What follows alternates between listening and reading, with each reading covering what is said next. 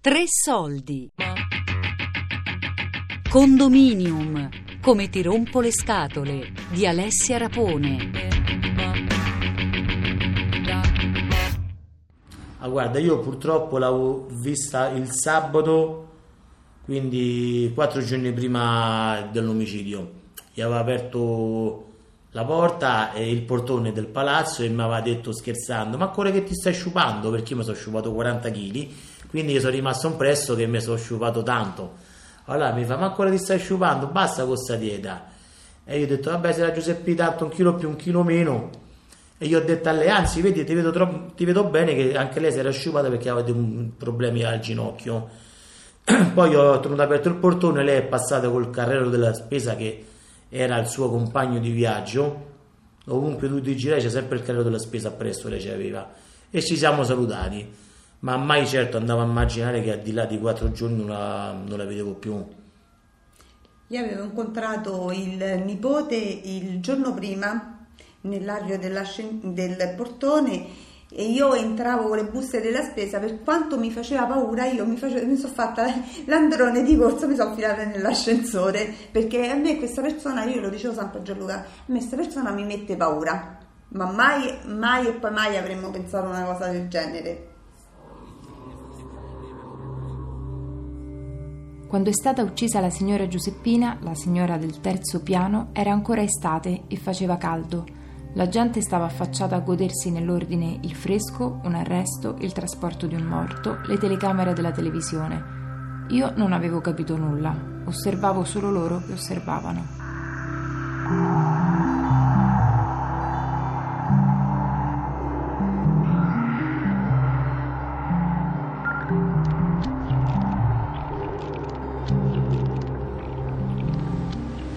Giuseppina fece una cosa la settimana prima.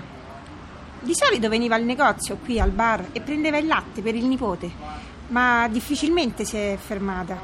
Non si sedeva mai, era un po' scostante, non era come tutte le altre signore del condominio. E invece quella settimana si fermò per parlare, anzi, si voleva lamentare del nipote. Diceva che poverina, lei da padrona era diventata garzona Ascoltare, come hanno fatto i bambini filippini del piano di sotto l'estate scorsa, quando hanno sentito un po' troppo trambusto nel mio appartamento. Ero alle prese con una nottola e cercavo aiuto e me l'hanno dato e la nottola poi è uscita dalla porta anziché dalla finestra ed è finita per le scale. Serata memorabile il problema personale è diventato pubblico.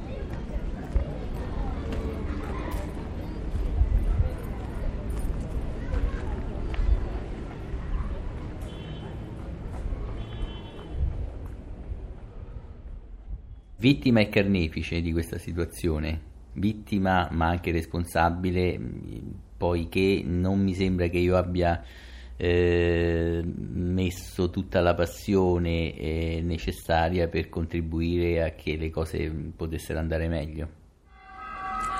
Ma il disagio probabilmente lo senti se c'è eh, ed è forte, lo senti attraverso le voci, attraverso i rumori, perché può esserci eh, qualche litigio, qualche, eh, diciamo, qualche movimento insomma, più rumoroso, ma solo in quel caso, se il disagio è più, più latente, più, più strisciante, io credo che difficilmente te ne accorgi.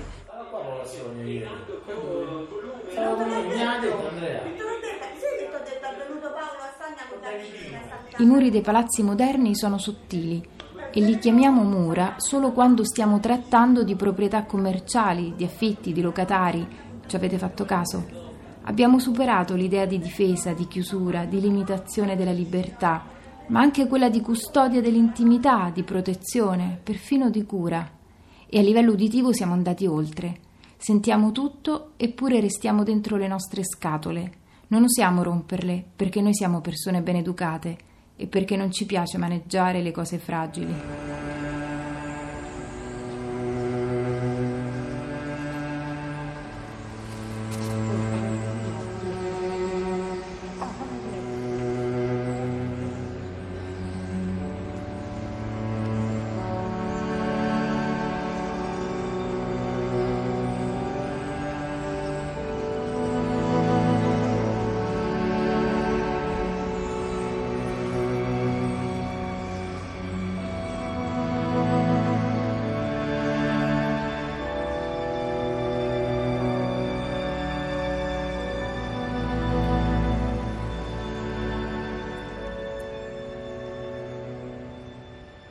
L'omicidio è un, dire, uno degli eventi più scioccanti e drammatici, ce ne sono altri meno drammatici, più striscianti, più continui, eh, che non sono però meno orribili del, dell'omicidio.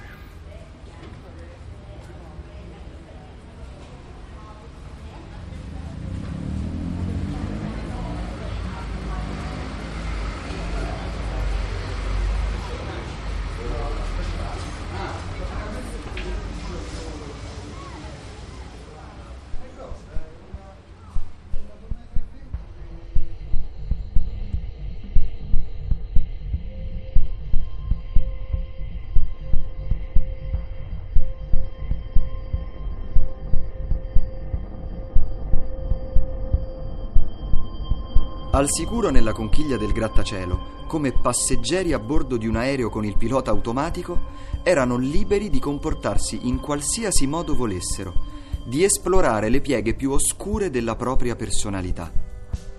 Per molti versi, il grattacielo era il perfetto modello di tutto ciò che la tecnologia aveva fatto per rendere possibile l'espressione di una psicopatologia autenticamente libera. James Graham Ballard. Il condominio.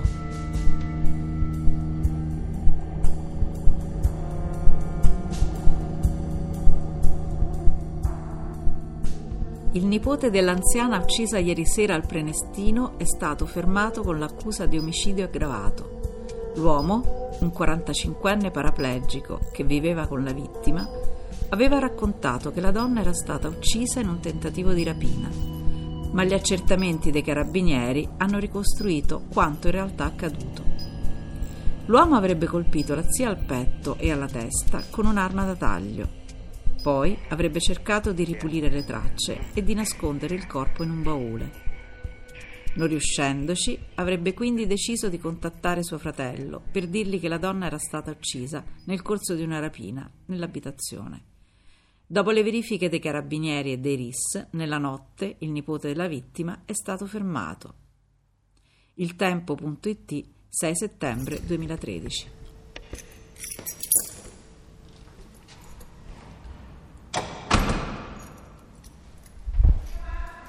Ultimamente è successo un fatto, sì, a settembre mi sembra. Eh, una signora che conosco da vent'anni e passa è stata trucidata dal nipote a coltellate, quello è un fatto brutto. Ci ha chiamato una, un giornalista ci ha chiamato a casa alle 11.20. Io quella sera in realtà stavo finendo di scrivere la tesi perché mi dovevo diplomare al master e, e quindi stavamo svegli, pimpanti, stavo scrivendo, quindi pensavo fosse uno scherzo perché mi dice stiamo facendo delle domande su un presunto omicidio e ho detto no vabbè lei mi sta prendendo in giro non è possibile ma che cosa dice? E allora poi dopo lui si è ripresentato mi ha detto nome e cognome e io stavo, stavamo sul computer quindi siamo andati subito a cercare era già uscita la notizia. Mm. c'era già l'ANSA quindi abbiamo capito che era vero. E questo, questo giornalista mi faceva domande lei la conosceva conosceva il nipote conosceva qualcuno detto no, guardi, noi siamo arrivati da poco, però non, non, non conosciamo nessuno, non so di... È già difficile, conosciamo la scala A, Appunto. la scala B. Poi mi aveva detto ancora. scala D di Domodossola, ho detto no, guardi, io non penso, cioè penso che stia sbagliando, non esiste una scala del genere. E invece poi abbiamo scoperto che era tutto vero.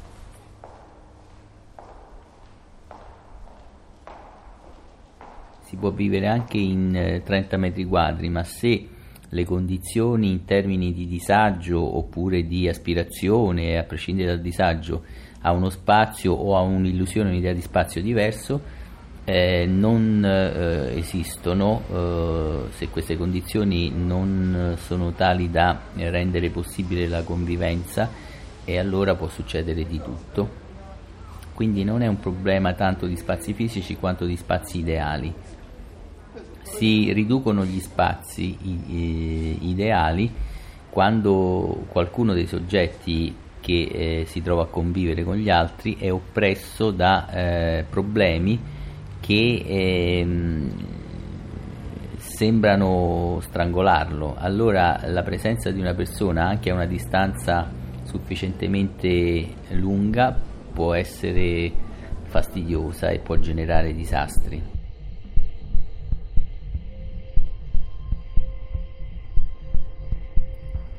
A me è capitato perché io sono stato collocato in una realtà aziendale che stava declinando, che stava morendo.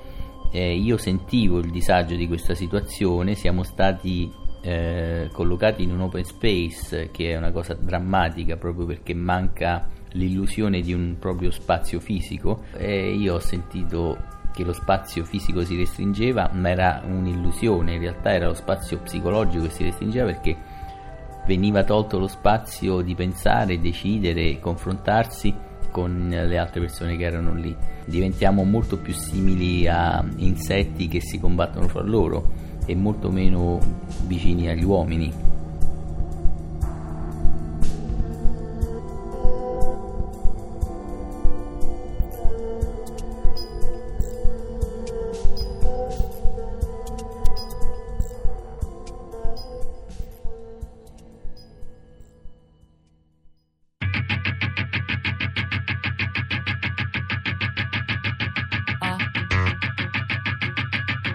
Condominium.